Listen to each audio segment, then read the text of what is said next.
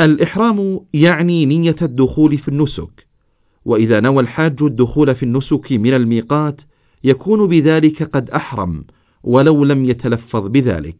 لإعادة سماع الرسالة اختر زر النجمة. للعودة إلى القائمة السابقة اختر زر المربع.